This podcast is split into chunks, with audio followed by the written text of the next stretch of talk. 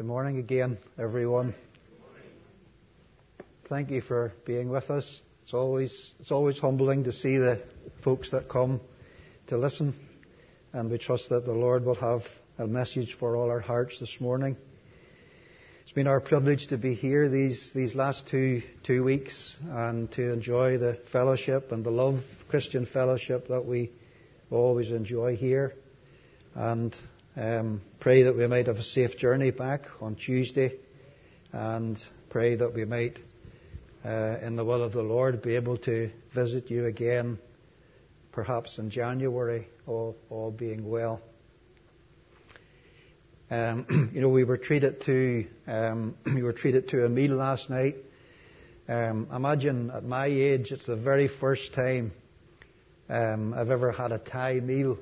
You know, very first time um, in Belfast, you know, it's normally fish and chips, and uh, so a Thai meal was something special. And you know, I, I didn't tell them last night, but you know, they did open a Thai restaurant in Belfast quite recently, and you, you'll never guess what they called it, the Thai Tanic. yeah, yeah. So that's true. That that is a true that is a true story. So, but um, but I think I think we'll be going home to meat and two veg and uh, and and the normal most of the time. So we're going to read again uh, that we're going to read this morning again in the book of the Proverbs, and we're going to read again, please, in chapter thirty chapter 30.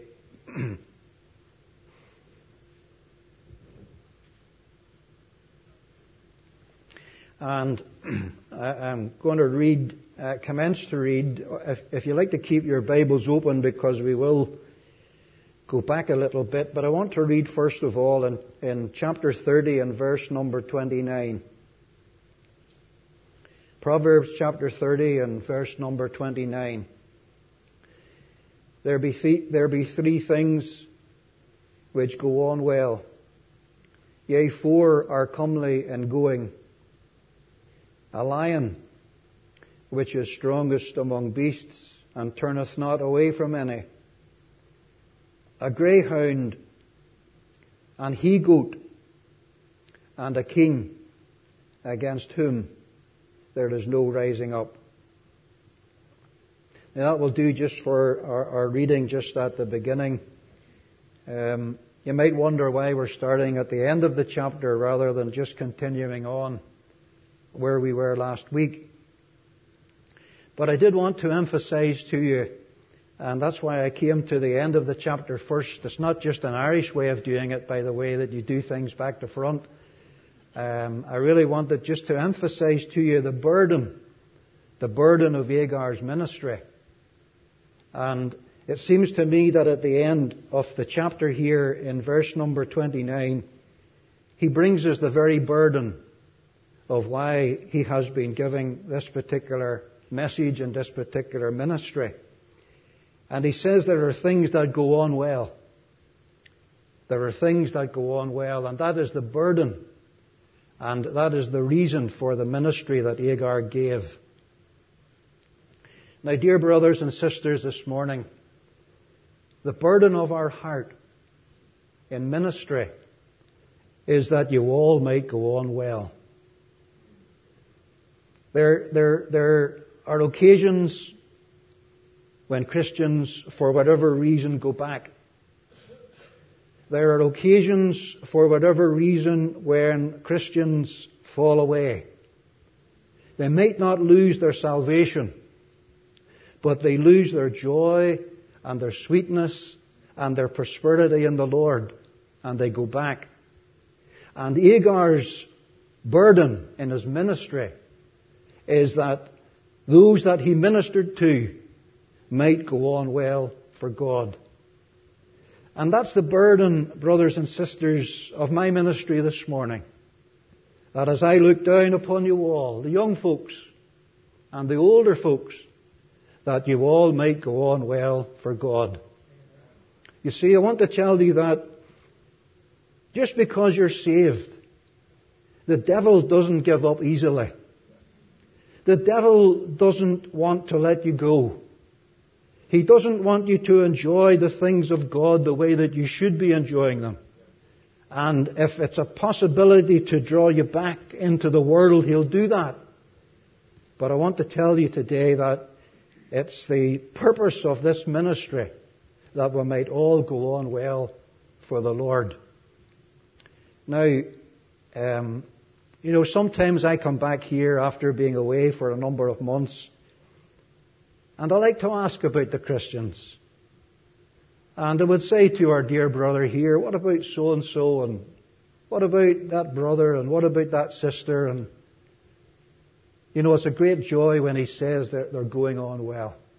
They're going on well. And you know, I remember two young boys that used to sit just down here. And I really loved them in the Lord because I could see the potential in their young lives for God. And I asked about them recently, and they're no longer here. And it touched my heart that for whatever reason they've gone back and they're no longer here. And so it's the, it's the burden of our heart today because we love you all in the Lord, that you might all go on well for God. You know, the Lord wants you to go on. You know, so I was encouraging you, you remember that last week I was encouraging you that you might all be humble. But I want you to lift up your heads this morning. And I want you to lift up your hearts. And I want you to see how precious you all are to the Lord that he, that he loved you so much that he gave himself on the cross of Calvary for you. And if you read in the book of the Psalms and in Psalm number 16, you know what the, the scripture there calls the Christians? It calls them the excellent of the earth. The excellent of the earth. And what a wonderful thing it is, brothers and sisters, to look upon one another. We mightn't be much in the eyes of the world. But in the eyes of the Savior, in the eyes of the Lord, you're the excellent of the earth. So lift up your hearts today because the Lord wants you to go on. And I, I know I speak on behalf of, of the elders in this church, in this fellowship. The elders want you to go on. You know, sometimes when I was a, a, boy at home, the elders used to have a wee word with me about certain things, and sometimes it wasn't easy to accept, but I knew that they wanted me to go on for God. And I'm reminded of the little girl. I'm reminded of the little girl whose granny asked her, Did you love the Bible? And did you love the verses of the Bible? And the wee girl said, Well, Granny, I do love them all except one. There was one verse that she didn't. And the granny said, well, was very interested. She said, Well, what is that verse? And she said, It's the little verse in the book of Genesis where God said to Hagar, Thou God seest me. Thou God seest me. And the wee girl, the granny asked the wee girl, she said, Well, why do you not like that verse? And she said, Because God is always seeing me to see if I'm doing anything wrong. But the granny said, no, no, no, no, no. She said, God is always looking at you to see if you're doing anything right. It's the very opposite way around. And you know, that's what the Bible says about the elders of a church. They watch. They watch for your souls. Not to, not to pull you up. Not to find you out but to encourage you and watch you and to guide you and to direct you in the ways that would be pleasing unto God. So we want you to go on. The Lord Jesus wants you to go on. The elders want you to, want you to go on. And Agur in Proverbs 30 wants you to go on. Now that brings us to that brings us to these four things that he says that go on well. He says there are four things that go on well. There's the lion and the greyhound and the he goat and the king.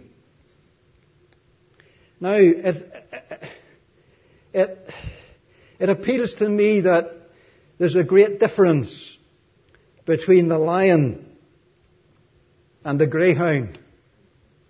It appeals to me that there is a, a great distinction and difference between these first two beasts that uh, these first two beasts that Agur mentions. Because you look at a lion and you'll say to yourself, now there's an animal that will go on. There is definitely something that will survive. He's, he's the top of the food chain in the jungle. He's the top of the tree in the wilderness. He's the strongest of all the beasts. He will definitely go on. He will definitely survive. The lion will survive. He's what I would call, he's what I would call the Mercedes. The Mercedes of the jungle. Where's Bill? Not the Ford Bill, the Mercedes. the Mercedes of the, the Mercedes of the jungle. He's going to survive. He's going to go on. But then you come to the greyhound. And you look at the greyhound. And it's the very opposite. He's all skin and bone. You can see his very rib cage on either side. And you look at the greyhound and you say, now there's an animal that'll never ever go on. He's so skinny. He's so thin.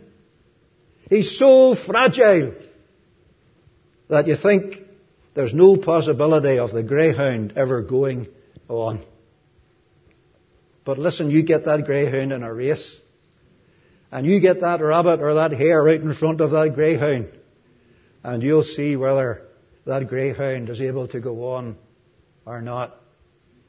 Now, I want to give that a, I want to give that a spiritual application because some of us, when we were saved, we were like lions. And some people, when they're saved, when they get saved, they're like greyhounds. And people look upon us and they say, well, there's somebody's going to go on. He'll have no bother going on. His father and mother are saved and he knows a little bit about the Bible from his youth and, and, and he knows a little bit about the scriptures and there's no possibility of him not going on. He's a lion. He will definitely go on. But you know, some are like the greyhound. And people look upon us and they say, I know they've got saved. I know they have professed faith in Christ. But they have so much baggage. They have so many habits from their former life. There are so many things that are weaknesses in their character. I would doubt if they'll ever go on.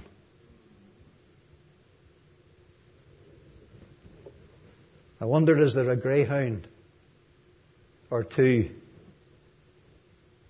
in the congregation this morning? People had their doubts. And people had their worries and people had their private concerns, but you've gone on. In spite of all the baggage and in spite of all the habits that are in the past, you've gone on well for God. In the, great, in the goodness and in the grace of God, you continue until this day. You know, I'm going to make a wee confession to you that might surprise you a little bit, but I was a wee bit of a greyhound. You see, I was brought up in a very, very conservative church. Now, let me, let me kind of say this first of all, that I have no problems with conservative Christians. In fact, in many ways, I'd rather have a conservative Christian than a loose Christian. The problem I have with people who are conservative in the church and loose and ungodly in the world there's an inconsistency there that I cannot get to grips with, but I was brought up, these were good men, these were spiritual men, and I was involved in sport of all kinds. And you know that had a wee bit of concern about me that I would ever go on. He plays rugby, he plays cricket, he plays football, he does all these things that are worldly and he'll never go on. He's a bit of a greyhound. But in the grace and goodness of God, we continue until this day. You know, one of those men went away to Canada. And he was a bit hard on me. Brothers and sisters, he was hard on me. He really was. As a young Christian, he was hard on me, and he went away to Canada. And you know, some years later, he come back. He come back to his old town and to his old home and to his own family. And I remember the day when he put his arms around me. He hadn't seen me for years. And he said, I'm glad you're going on for God. He may have pushed me back, but the Lord preserved me until the present day. So I want you all, I want you all to have this purpose of heart that you might go on well for God. I'll tell you a little story actually about a greyhound. it's a bit off the theme, but it came to my mind when I was when I was thinking about it in the week that's passed. Um, there was a dear brother at home, Mr. McClemens. He just passed away in the summertime. He was 93 years of age, a godly, godly man. But before he was saved, before he was saved, he was a real he had no knowledge of the Bible. He had no knowledge of the Scriptures. He had no knowledge of, of spiritual things. He was a real, he was a real out and out sinner. But God miraculously saved him. And you know what spoke to him? One night, Jimmy, one night Jimmy went to the Greyhounds, to the Greyhound meeting. I'm sure you have Greyhound racing here. It's a big thing at home. And he was a great man and uh, betting on these Greyhounds. And Jimmy went down one night as a as a, as a worldly, unsaved man in his sins. And he watched the greyhound racing and he bet on this race and he bet on this race and he bet us all on this dog at the end and he lost it all. He lost it all until he hadn't enough money even to get the bus home. And you know it spoke to him, brothers and sisters. He was walking along the street of Belfast. He had to walk home because he had lost it all in the greyhounds. And as he walked home in the rain, in a cold, dark, damp winter night in the city of Belfast in Northern Ireland, a taxi passed him. And looking out the window of the taxi was the greyhounds. The greyhounds. And he thought to himself, what a fool am I? What a fool am I? That I've lost all my money on those things, and there they can afford a taxi. The owner can afford a taxi they take them home, and I can't even afford a bus. There must be a better life than this. There must be something more. There must be something deeper and sweeter. And not long after that, Jimmy McClemens trusted the Lord and lived a life to his, to his glory. I thought about that when I thought about, when I thought about um, the greyhounds. So two things that go on, the lion and the greyhound. And then he brings another two in. He speaks about the he-goat and the king. There's the, the, the he-goat and the, and, and the monarch. And you know, these are things that you could contrast as well. If you think about where the he-goat lives, it's the most sure-footed of all the animals. It lives on the mountainside. It lives on the hillside. And the king lives in the palace. The monarch is upon the throne. Two very distinct things, and yet they both go on well for God. The he goat sure footed. You know the thing about the he goat is this, that it can go so high up that mountainside that it can get the pastures that no one has ever got to before. All the other, all the other animals cannot, are not sure-footed enough to get up to enjoy the pastures of the hillside that the he-goat can enjoy. Do you ever wonder why these men on a Sunday morning are able to feed you with pastures that are sweet and pastures that are good? And pastures that are wholesome. Why? Because in the week that's passed, they have been sure footed goats that have been up upon the mountainside. And we should be very thankful as Christians for those who are sure footed among us, who are able to raise to heights that maybe we ourselves cannot raise to. And produce those pastures and produce that food and produce that feeding that encourages when we come together on a Sunday morning like this. The he goat, sure footed. And the monarch upon the throne. We have a monarch that's doing pretty well. 69 years. 69 years, or does it 60, it's either 67 or 69 years. Our monarch has been upon the throne. What a wonderful lady. You know, she has, she, wrote, she has raised a family that has broken her heart. She has raised sons that were rebellious and adulterous. And yet she herself has gone on. Oh, brothers and sisters, I want to encourage you to be like the monarch and to go on. Don't go back. Paul says, if it was Paul that wrote the letter to the Hebrews, he says, we are not of those that go back, but rather that believe unto salvation. And when I come back again, if the Lord helps us in the months to come, I hope that we'll be able to say and hear that you've all been going on well for God. Now, the next wee portion of our of our study is in verse number 18. If you still have to, if you still have your Bible open, chapter 18, sorry, uh, chapter 30, verse 18, and he says, "There be three things which are too wonderful for me, yea, four which I know not." The way of an eagle in the air, that's number one. The way of a serpent upon a rock, that's number two. The way of a ship in the midst of the sea, that's number three. And the way of a man with a maid is number four. Now, what Agur is saying here in these verses that we have read is, he says, there are four things that we cannot understand. Four things that only God can understand. They are beyond our human understanding. If you think about it this way, there are actually four journeys. These are four journeys that we ourselves cannot really understand. First one is the way of the eagle in the air. I don't know if you've ever seen these eagles. They're heavy, heavy birds. And sometimes with heavy prey. They seem to, they seem to glide through the air with hardly even a flap of their wings. And they seem to have so much ease as to, as to glide through the air with ease, even though they be heavy, heavy birds. How do they do it? Agur says we cannot understand it, the way of the eagle in the air.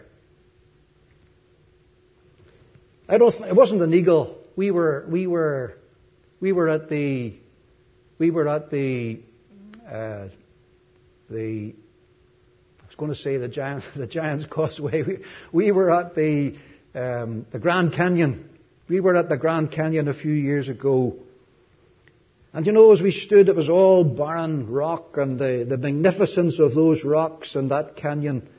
Uh, and, and, and these birds that I think they're called condors that are in the air without hardly even moving their wings. They were able to glide through the air. What a journey. How they do it, we do not understand. God understands it in the gift and ability that He's given to them. But you know what I thought about that day as I was at the Grand Canyon? It was all barren. Everything was barren. It was just rocks. And yet I thought those condors, those giant birds have a nest somewhere. They have somewhere at the end of the day to lay their heads. I couldn't but help but think about our blessed Lord. How that the foxes below the earth had their nests, had their holes. The birds above the air, the above the earth had their nests. And the Son of Man, he hadn't where to lay his holy head. The lesson of the birds. And the journey that this eagle takes Agur says it's beyond our understanding. The way of the eagle in the air. The way of the serpent on the rock. How does that serpent with no legs, how does that serpent with no legs get over that rock? How does it climb a rock in that mysterious journey that it takes? We cannot understand it. It's a journey that only God can understand. And the ship in the midst of the sea. The, the, seas are tempestuous, tempestuous, and the ship is going up and down, and is going from side to side all at the one time. It's a journey that only God can understand. And the way of a man with a maid. Oh, brothers, the things that we have to do to win our wives. That's a journey. That's a journey. We never thought we would undertake such a journey to win our wives. My father-in-law lived by the seaside. And he had a little boat on the shores of Belfast Lough. And you know, I didn't tell him, but I hate boats. oh, I'm a, I'm a, I'm a, I'm a land, a landlubber. And they used to say to me, Hilton, would you like to come out for a little sail on the boat? Oh, yes, I'd love to do that. I'd really love to do that. And boy, we went out on Belfast Lough and the journey of the boat. And the ups and the downs. And that little sickness that comes over you sometimes whenever the swell gets up and, and the way of a man with a maid. To win his maid. But I'm going to tell you it was all worthwhile. It was all worthwhile. But you see, it's a journey that only God can understand. Only God can understand these four journeys.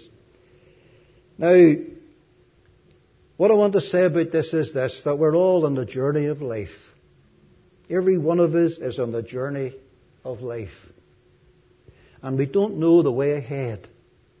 There's a, there's a mystery about life's journey that we don't know the way ahead. We don't even know what lies upon the morrow. The Bible says, uh, take note, for you know not even what tomorrow shall bring forth. There's only one man knew what tomorrow was, and that was the blessed Savior himself. We were singing, thinking this morning about the cross. He knew about the cross. He knew that he would lay down his life on that tree. He knew those verses that Brad brought to us, that he would be wounded and bruised and chastised for our sins upon Calvary's tree. And the old hymn writer said, he knew the reason why. The Father sent the Son. He knew that he had come to die, a man by men undone, and yet from that track he turned not back to where we lay in want and shame. He found us, blessed be his name. He knew the journey. But, brothers and sisters, you're all on life's journey. And have you ever noticed that in life's journey there are things that we do not understand? There are crises, and there are burdens, and there are circumstances that come into life that we do not understand.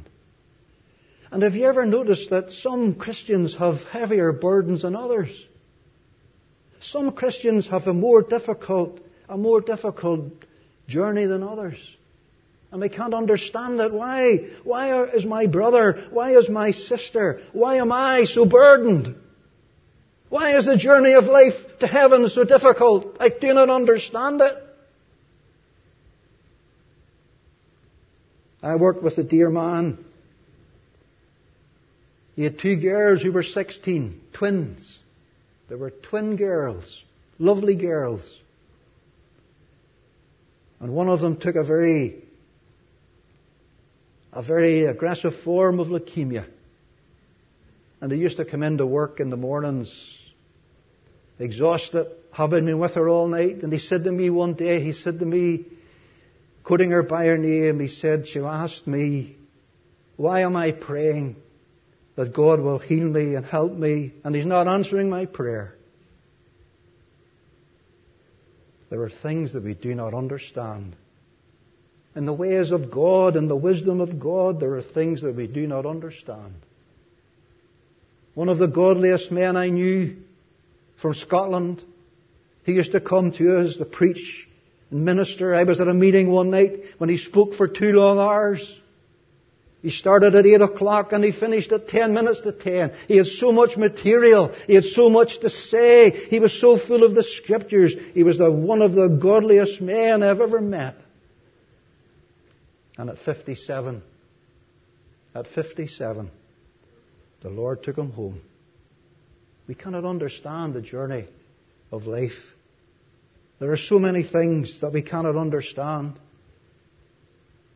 Again, in my little home fellowship, I was brought up with a girl, same age as me, baptized on the same night, got married on the same day, but not to me, not to me. We got on the plane to go to London for her honeymoon and she was on the same plane with her husband. Again, as a young lady, as a young lady, the Lord took her home. And I spoke to her father. Her father was a lovely man in the fellowship. He was one of the leading elders in the fellowship. I said to him, Jim, how is it? He said, it's not easy. He said, I do not understand it. But he said, there's a little verse of a hymn that has become so precious, precious to me that I hold on to in times of my darkest trouble and times of my darkest, deepest distress. He says, it is when all around, when all around my soul gives way. He then is all my hope and stay. On Christ the solid rock I stand. All other ground is sinking sand. Isn't it wonderful? Isn't it amazing as we were singing there? Isn't it amazing that we have a refuge in our time of trouble? Even though we do not understand it, even though we cannot fathom it or know the wondrous ways of God. The wonderful blessing is that we have a refuge in the time of trouble. You know one of the biggest burdens in life? One of the biggest burdens in life is to bring into this world boys and girls who have never trusted Christ who are still exposed to the wrath and judgment and punishment of God against unforgiven sin. That's the biggest burden in life. I tell you, my brother, my sister, if your family is unsaved, you have my deepest, deepest sympathy and my earnest prayers. That we would bring children into this world who are not saved, who live in sin and practice sin, and never speak about forgiveness or about salvation. That must be one of the most difficult things in life to understand. I feel like appealing this morning. Is there someone here who has been brought into a Christian home? Is there someone here who knows that Jesus died on Calvary's cross for sinners? Is there someone here who knows the story of the cross? And yet, as we heard this morning, have never bowed beneath that cross. They've never trusted Christ for salvation. I appeal to you with all my heart. Will the circle be unbroken? By and by, by and by. We used to sing the old hymn back home, there are loved ones in the glory, whose dear form I often miss. Will you meet them in that glory? Will you meet them in the bliss? Will the circle be unbroken? By and by. By and by. You know, just before we came away, my wife was in the old, the little charity shop at home. And in that charity shop at home was a Bible. A Bible. Well-worn Bible. It was a Bible by one of our dearly loved brethren that had gone to be with glory going to be to glory. And what did his unsaved family do with his beloved, beloved Bible? They put it in a charity shop. Imagine that they wouldn't have enough, at least sympathy or earnestness about their own Christian father as to keep his Bible.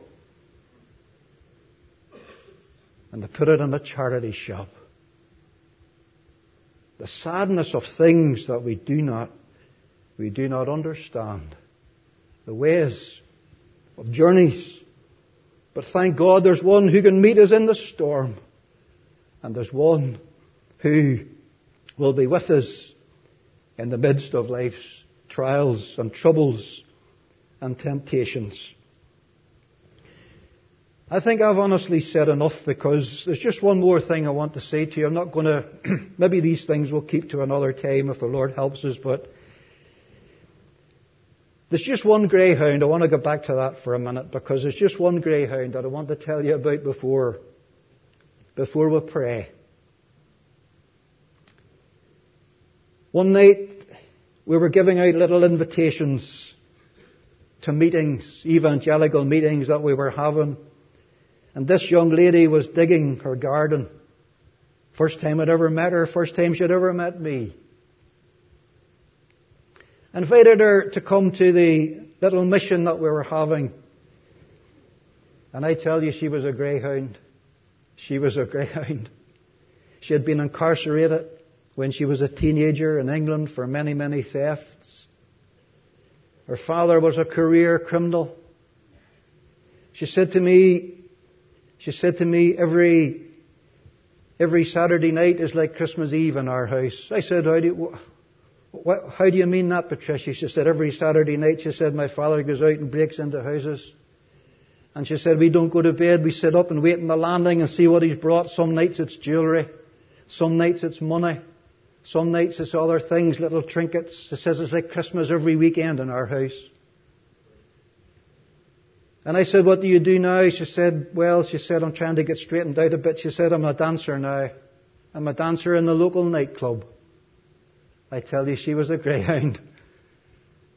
You know, she came and heard the gospel that, that God loved a guilty sinner like that young lady. That even though she'd been incarcerated, even though she came from a home where the Bible was never opened or known or read, and even though she'd never ever heard the story of the cross, she found out for the first time that night that God loved sinners like her. Even greyhounds like her. God loved her and gave himself, his son, to die for her upon the cross. And you know that night she gets saved, and you know I'm going to tell you this, brothers and sisters, I'm ashamed nearly to tell you, but we were having a wee discussion and, ah, too much baggage, too many habits, too many old friends. She'll never go on. She'll never go on. And I tell you this, brothers and sisters, if you went to that, we don't go to that fellowship anymore, but if you went to that fellowship even this very afternoon, she's one of the leading lights in that fellowship for God. She loves, she loves God. She loves the Bible. She loves the Christians. She loves everything about it. It has changed her life completely. And we went away on the Sunday school trip. We used to take the children down in the big buses down to the seaside. And she went into this wee man down in the shop in Carnlough down on the Irish coast.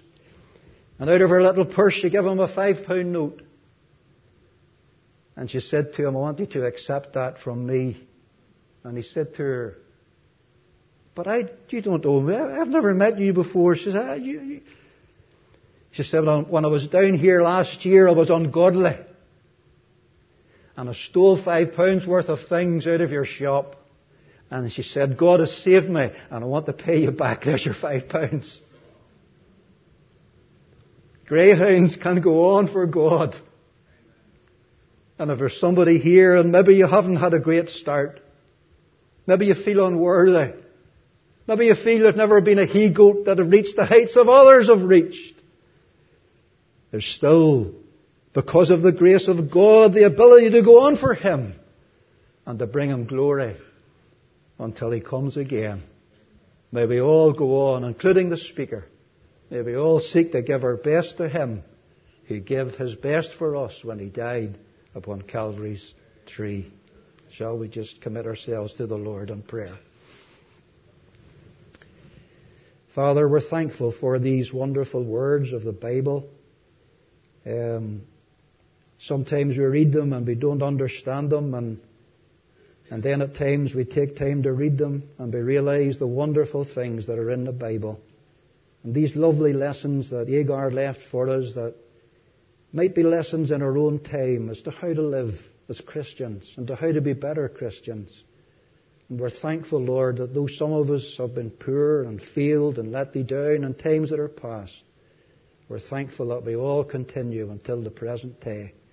We pray that you'll bless this fellowship, Lord.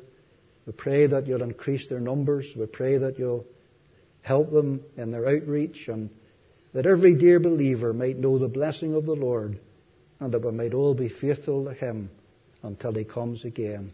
So, Lord, part us with your blessing. Uh, give us a safe journey home, Lord, on Tuesday, we pray. And grant that we might all meet again soon if the Lord be not come. As we're thankful for every head bowed before thee, we ask a blessing upon them, every one, in the precious and worthy name of our Lord Jesus Christ. Amen.